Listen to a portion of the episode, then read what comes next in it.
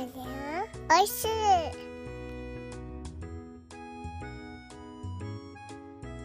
ハッシュタグでつぶやこう。牛乳でスマイルプロジェクト。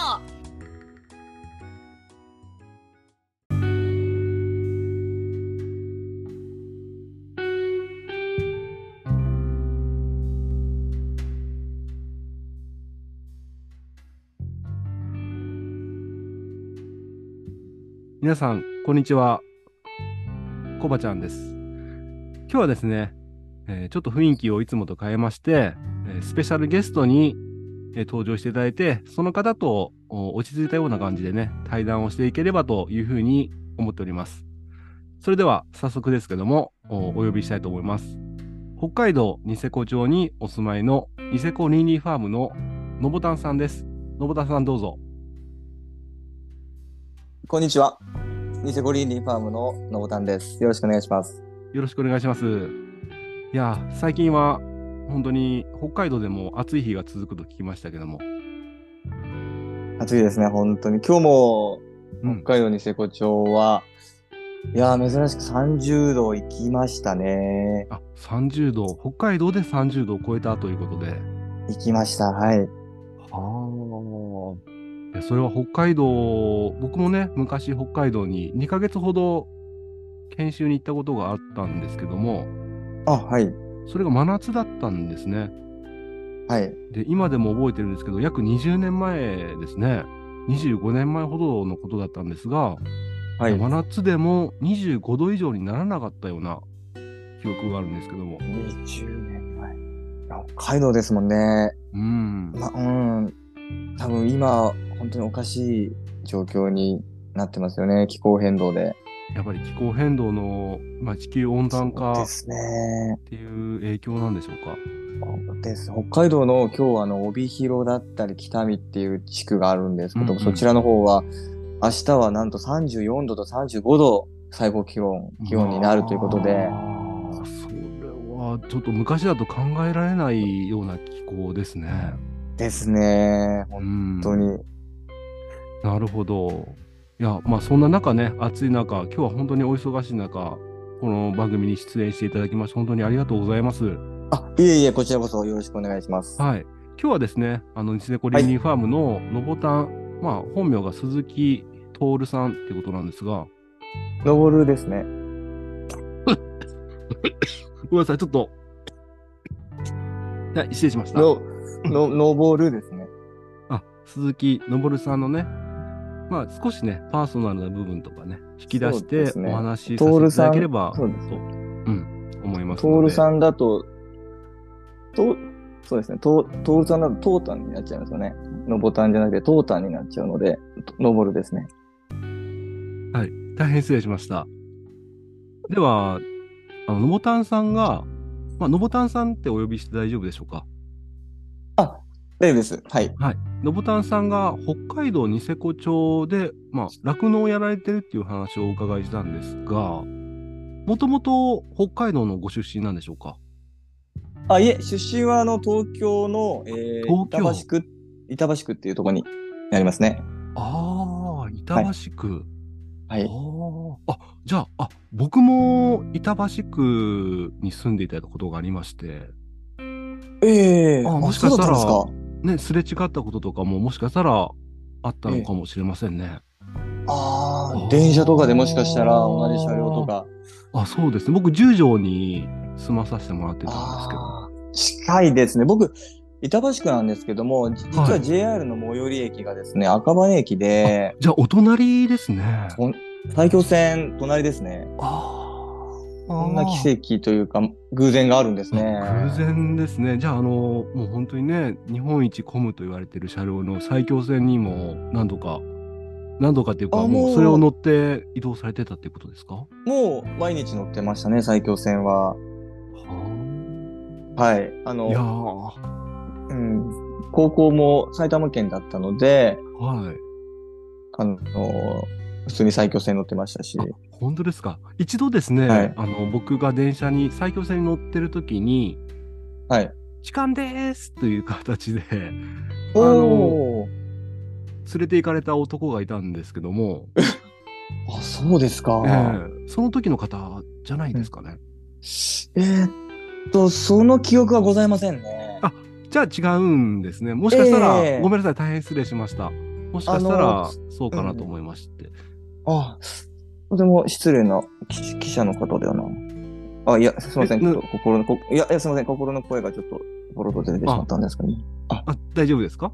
あ、大丈夫です。あ、すみません、大丈夫です。はい、気になさらないでください。はい。はい。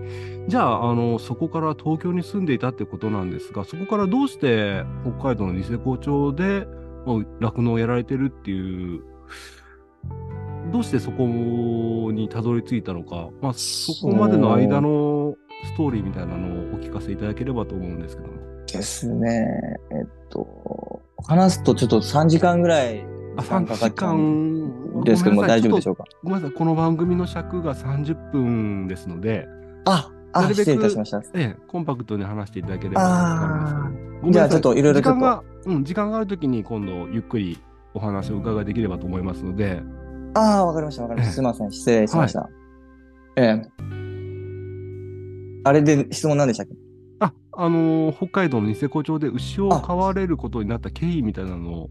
あ、経緯ですね。あ、経緯ですね。まあ、東京からどうしてそこまで移動されたのかなとか、ちょっと気になるんですけども。そうですね。あのーはい、小さい頃からやっぱりどうしてもあの都会に住んでると、うんうんうん、人混みっていうのが本当に、えー、あの、えー、僕、えー、苦手で、えーえー、本当に苦手で、えー、で、えー、ずっとあの、えー、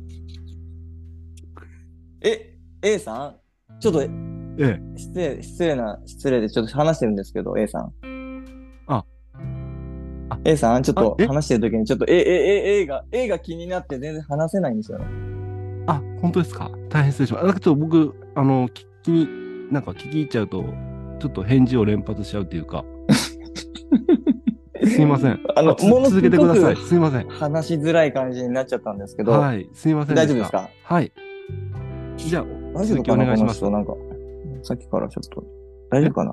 あ、すみません。何ですか。失礼しました。あ、な、な、なんでもないです。失礼しました。大丈夫ですか、はい、大丈夫ですか、はい、大丈夫ですね。あの、はい、心の声がちょっと出ちゃって、たまにちょっと僕も心の声が出ちゃう癖があってですね。心の声。のええ。思ってたことがついちゃうこと、言葉、言葉に出ちゃうことがちょっとあって、ちょっと聞こえてたらちょっとすいません。あ、失礼しちゃったんですけども。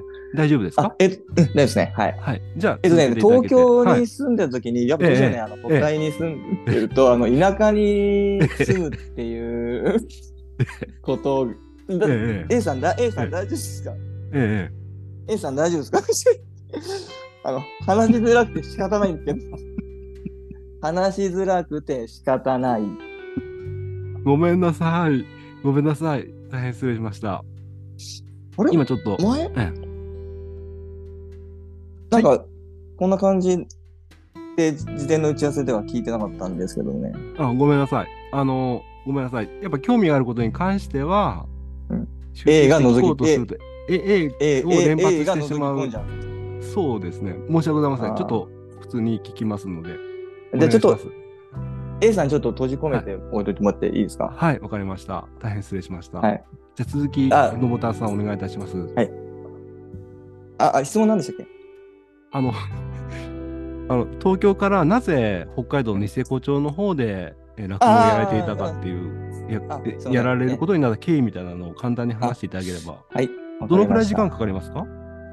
さんじかんぐらいかかっちゃいますね。あ、さんじかんだとちょっとごめんなさい、番組の尺がさんじゅっぷん程度ですので、ええええ、さんじかんだとちょっと、ええええ、あの尺オーバーがしてしまいますので、尺オーバーをしちゃいますので、ええええ、あのあのええあのあれ A さんそっち行った A さんそっち行ったあのー、あ、なんですか、なんですか、ごめんなさい、あの私話してるときにですね、僕が話してるときに A A A と連発されると、はい、あの僕が話しづらいので普通に聞いてもらえれば。ちょっと心の声がちょっと出てしまった感じで、ちょっとすみません、うん、聞こえてたら申し訳ないんですけど、あの返事は自分の中で閉じ込めていただければと思います。あ、ごめんなさい、失礼、はい、失礼いたしました。じゃあごめんなさい、ちょっと時間もないので、あ、ですね、聞かさせていただけますか。話が、話がちょっとあれですね、はい、うん、はい、えっとね、あの東京に住んでるとやっぱりどうしても田舎暮らしにあの、はいはい、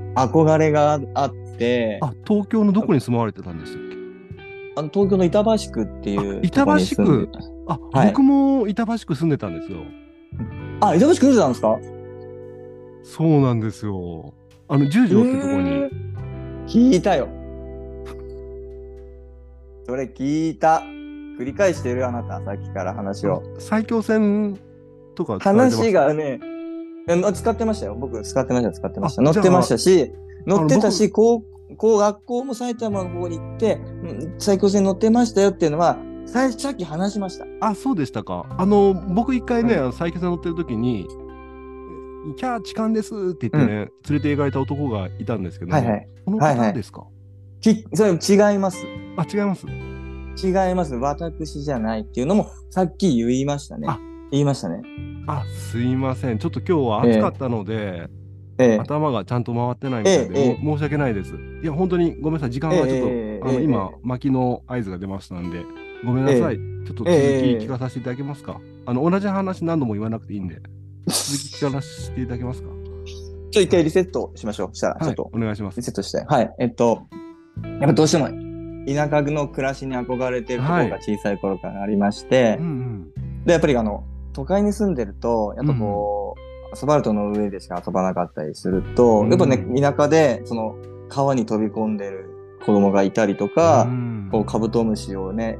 山に入って探したりクワガタ探したりっていうのをすごい子供の時から憧れがあって、なるほど。でまあとあるねあのテレビでまあきっかけでちょっととあるニュージーランドに憧れることになって、で、うん、大学を中退した日にえっ、ー、とまあもう大学大学まで進んじゃったんですか？ああ、もう大学進んじゃいましたね。小中高とかは小中高はもうずっとサッカーずっとやってまして、はい、あ、もう活発な青年だったっていう感じ、ね、もうそうですね。高校の時もえっ、ー、とまあ部長になるなってあのあまあ一つの高校のサッカー部、男子校のサッカー部を一つまとめたりとかして、あ、そうだったんですね。まあそういうような活動もしてたんですけども、うん、まあサッカーすごい自信があってでサッカーであのセレクションを受けて。えーと、大学に入ったんですけども、ね、うまくねその大学に、うん、のサッカー部に馴染めなくて、うんうんうんうん、やっぱりこうチームがガラリと変わったりとかしてで、はい、うん、と大学のその先輩とね目つけられちゃって、あですごいねいじられちゃって、それで僕もねいい加減にしろということで、うん、殴り合いの喧嘩になっちゃったんですよ。あら先輩とね。でそれで、はい、サッカー部にいられなくなってしまって、うん、で、えー、まあ大学は続けられたんだけどもサッカーで入った大学だったんで、はい、まあ大学をもう辞めて、うん、でどうしようかなってなった時にニュージーランドに行こうと、うん、まだ当時にじゅう、はたちぐらいだったんで、はい、まだ時間があるかなということで、うん、でそういうことで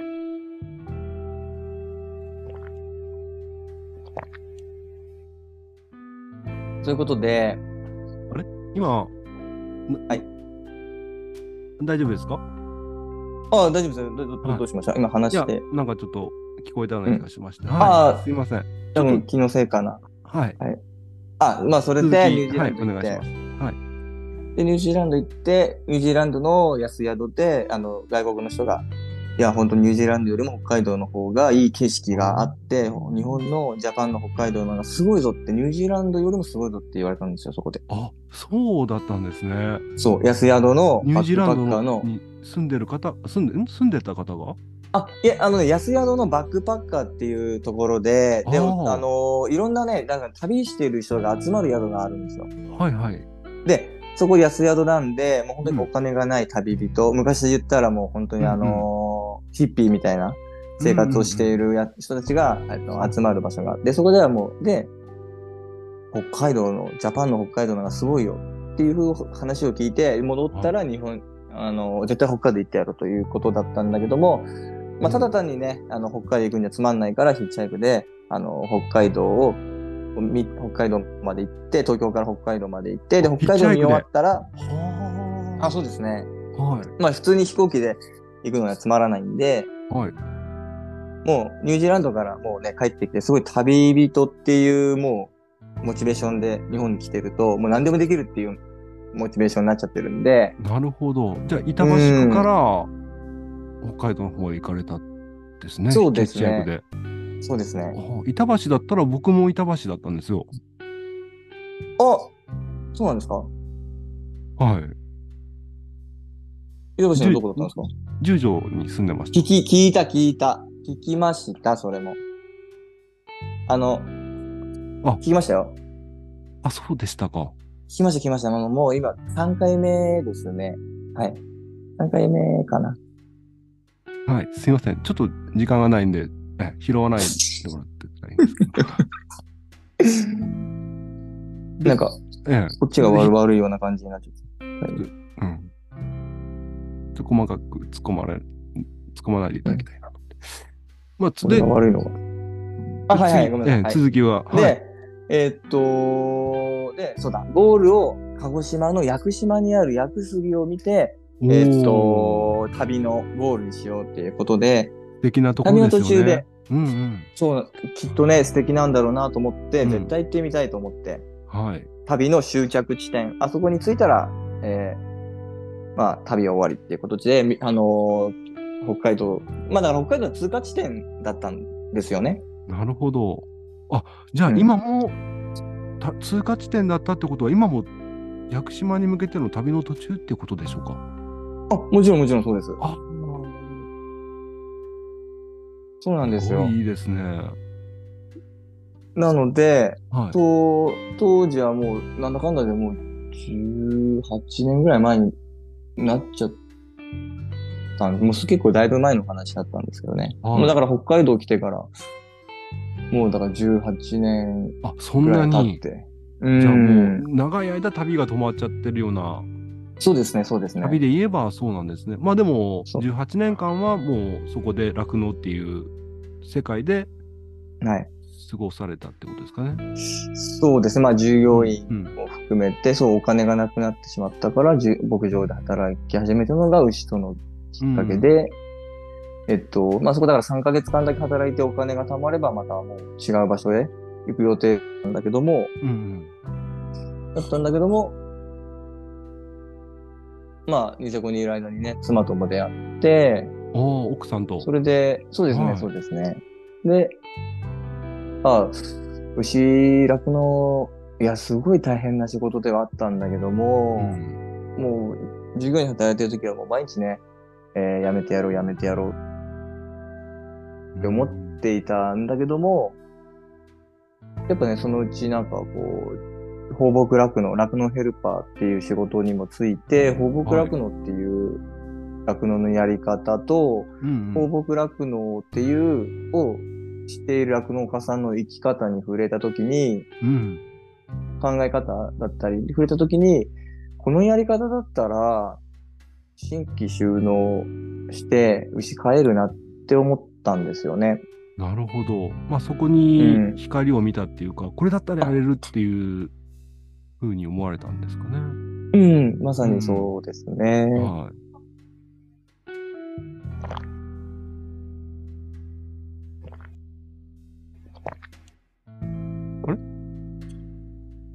野田さん、はい、はい、はい。なんか今、やられてました？あ、いえ、あの、質問来るのかなって、あ、あの、あ、待ってたんですよね、今。すいません。で、まあ、はい、それがなんだかんだあって、まあ、その放牧酪農に光を見出して、実際じゃあ、もうやられ始めたということで、で、のぼたんさんの牛舎が非常に珍しい牛舎っていうことで、はい。はい。どういった牛舎なんですかね。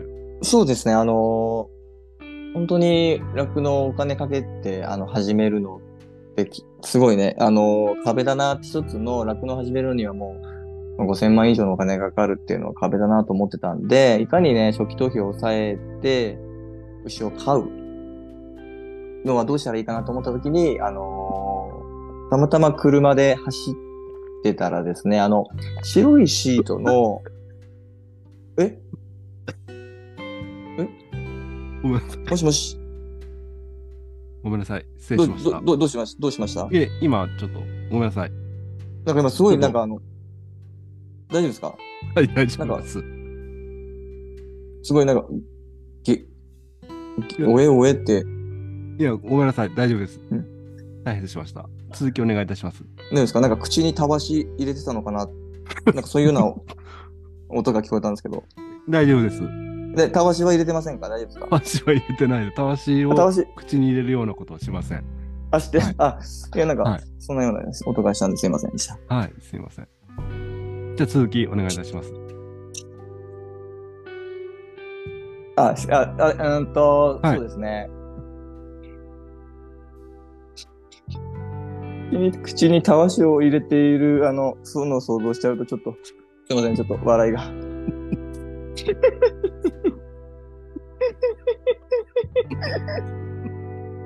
大丈夫ですか？大丈夫です。すいません。野本さんが お, おかしなことをおっしゃるからご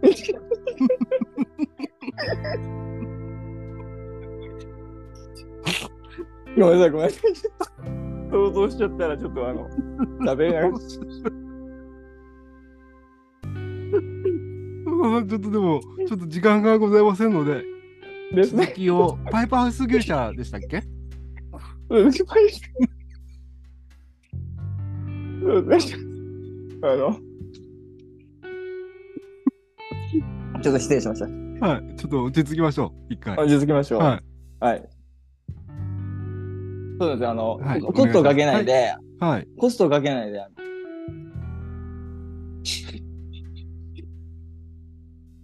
ちょっとごめんなさいね。ちょっとコストかけないで、はい。あの牛を飼いたいってことで、あの、はい、車走ってた時に白いシート、光を通さないシートのパイプハウスっていうのを、あのなんやなんやっていうか。車庫で使っている農家さんがいて、はい、で、あ、これ業者に使えんじゃないかなっていうふうに思ったんですよ。なるほど、そこでひらめいたってことですかね。そうです、ひらめいたんですよね。うん、で、うん、あのー、そこでお話を聞かせにもらえませんかってことで、うんうん、なら心よく受けて、あの見ていいよって言っていただいて、で、その時に、あ、これ業者使えるっていう直感が働いて、うん、で、すぐに資材、その当時の資材いくらかなっていうのを、あのー、調べて、ああ、だいたい当時だったら、えっと、ああ、だい、うんと、資材だったらひゃくじゅうまんだったかな。資材費だけでひゃくじゅうまん。ああ、それだけで。当時はですね、今もちょっと多分何割か高くなってると思うんですけど、はいはい、うん。なんですけど、当時はひゃくじゅうまんの資材費だけで、その側のね、パイプハウスっていうのは用意できるっていう価格も分かったんで、よし、いけるぞと。うんうん、いうことで、それをね、あのー、改造して、えー、今、牛舎に買ってますね。まあ、かなり、あの、頭数はかなり少ないですけどもね、うんうん、マックス、うん、じゅっとうしか絞りはできないんですけど。なるほど。あ、小規模でやられてるっていうのが特徴ですよね。ね、小規模の放牧で、パイプハウス牛舎っていう。そうですね。うんうん、なので、えー、多分、まあ、あんまね、あの、パイプハウス自体は、酪農でももちろん、育成牛舎とかでも使われているかなと思うんですけども、うん、搾乳をやられている牛舎ってなると、結構他に、あの、びっくりする人が結構いますね。なるほど。ちょっと一つ質問なんですけども、まあ、はい、ビニールハウスって言ったら、夏はすごく暑くなるイメージが、僕の中ではあるんですけども、それは北海道っていう立地だからできるってことなんでしょうか？はい、ああ、そうです。あのね、シートが遮光シートで、あの一切日光を通さない、あの被覆材っていうか、あの、はい、シート材なんで、あ、あのー、へ、中はだから本当に真っ暗なんですよね。あ、それ普段から夏だけソロシートをかけるってわけではなくて。あ、冬も、あの、さんびゃく、一年中そのシートでやってますね、うちは。あ、そうなんですね。じゃあ、真夏でも別に中がムンムンに暑くなるってことはないっていうことですかね。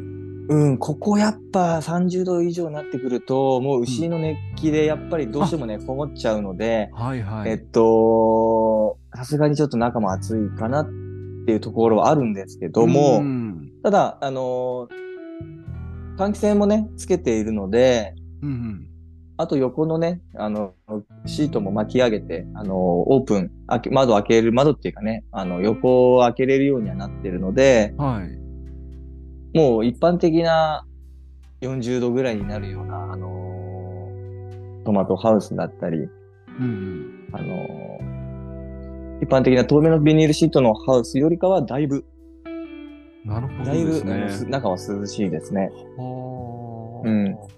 まあそういった中で、まあ、牛を飼われているということなんですが、はい。はい、まあちょっと今日の本題というか、まあそんな中で、まあのぼたんさんが見た北海道、これこれがまあ北海道に住んでよかったとか、はい、今やっていることで、まあこの番組を通じてですね。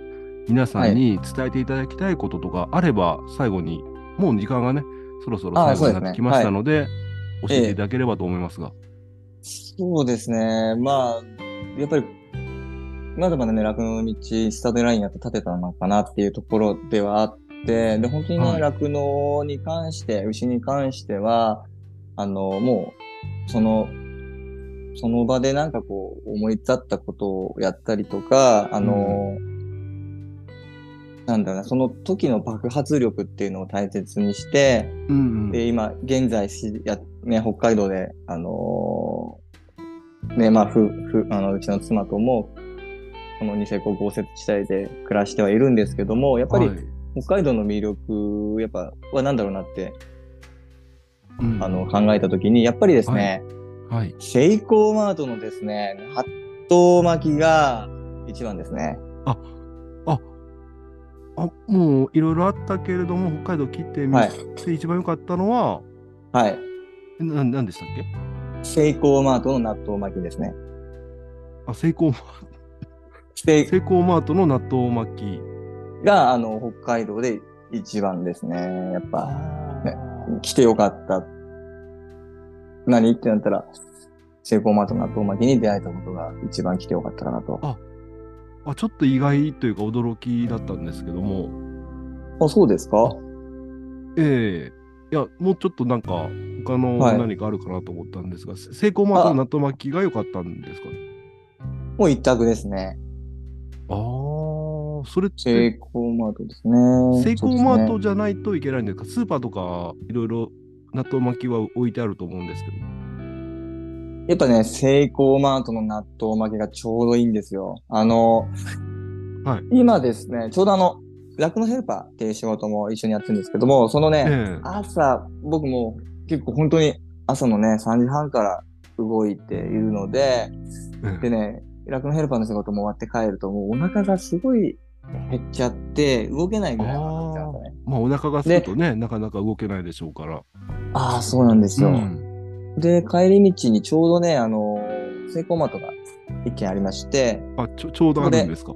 ちょうどあるんですよ、帰り道に。えー、で、そこで、セイコーマートの、はい、ほら、おにぎりいっこだとちょっと物足りないっていう感じで、うーんと、どうしようかなと思うと、やっぱり、セイコーマートの納豆巻きが、はい、えー、海苔巻きをね、あの、カットしてあれたやつなんですけども、はいはい。これがね、そう、じゅうはっこぐらい入ってるんですよね。小さくカットされた海苔巻きが。じゅうはっこぐらい入ってる。あ、じゅうはっこぐらい入ってる。多めですかね。普通の納豆巻きよりも。そうなんですよ。はい。で、まあ最近ちょっと値上がりしちゃったんですけども、以前はさんびゃくにじゅういちえんで、もう本当に安く売ってて、今はさんびゃくよんじゅう何本ぐらいなんですけども、非常に安定価格で買えたりとかすると、はい。で、で、ながら、えっ、ー、と、お醤油はそのセイコーマートの駐車場でお醤油をかけて、で、はい、えっ、ー、と、食べながら運転、まあちょっと危ないんですけども、はい、まああのー、ちょうどね、こう、つま、お菓子をこう、スナック菓子をつまむような感じで、あのー、海苔巻きを食べながら帰ってくると、最後のいっこ食べ終わったって時になったらちょうど自分の牧場ついてるんですよ。いつも。あ、ちょうどいいんですね。ちょうどセイコーマートのセイコーの海苔巻きがちょうどいいんですよ。本当にちょうどいいんですよ。納豆巻きですよね。今海苔巻きって言いましたけど。あ、失礼しました失礼しました。納豆巻きですね。あ、納豆巻きですね。納豆巻きですね。納豆巻きがねちょうどいいんですよ。それ一口サイズになってるんですかね。そうなんですよね。本当に一口。うん。うん、本当に。ポットはなんだろう食べれるぐらいの大きさで、うん、はい、ちょうどいいんですよセイコーマートの海苔巻き、あの海苔の納豆巻きが。あ、なるほど。うん。じゃあ、えっと、のぼたにとっての、はい。あれ、今なんか、大丈夫ですか？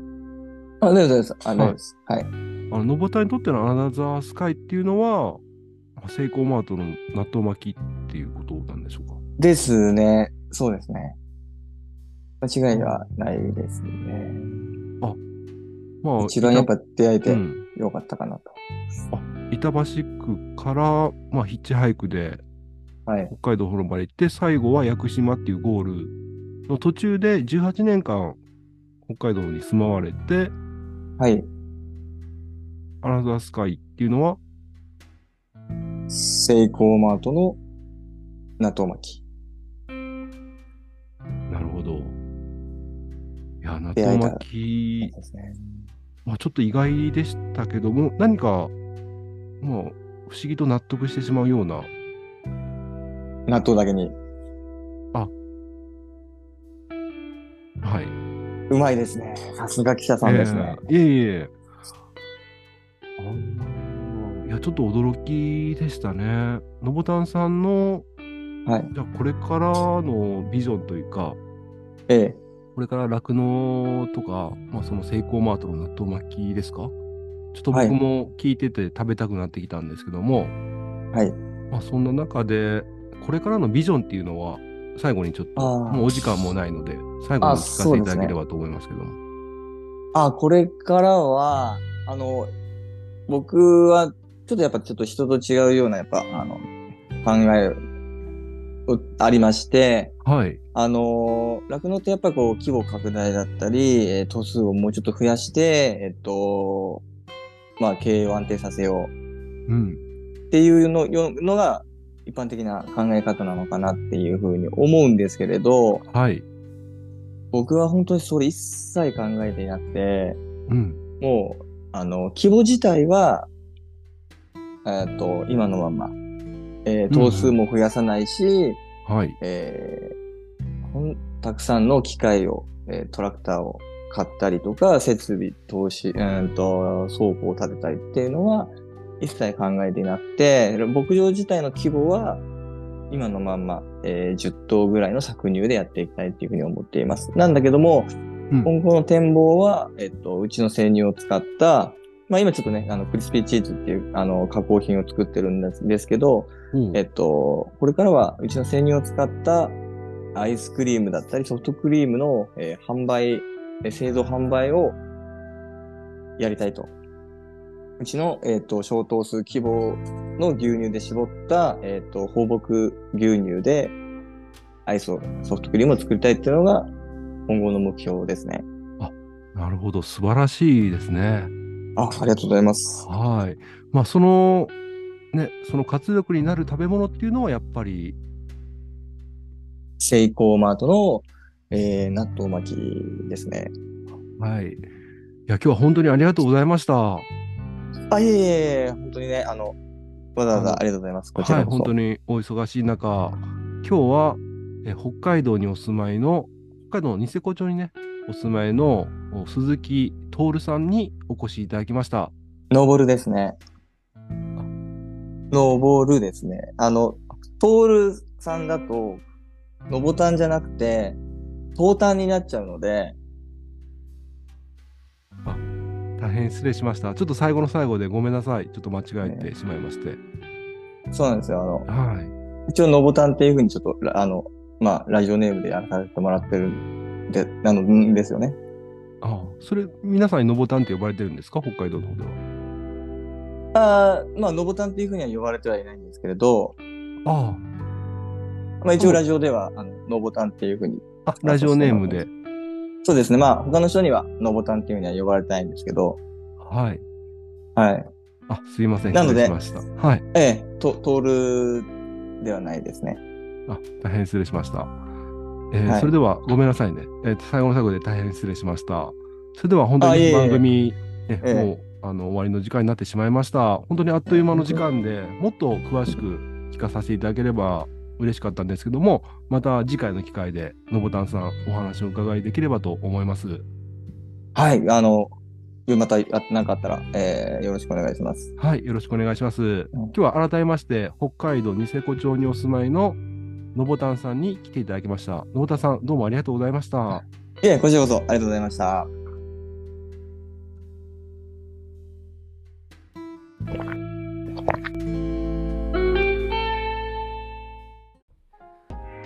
あー、ダメだ、今日は頑張れない。とりあえず牛乳でも飲むか。なんならアイスも食べちゃおう。牛乳で乾杯。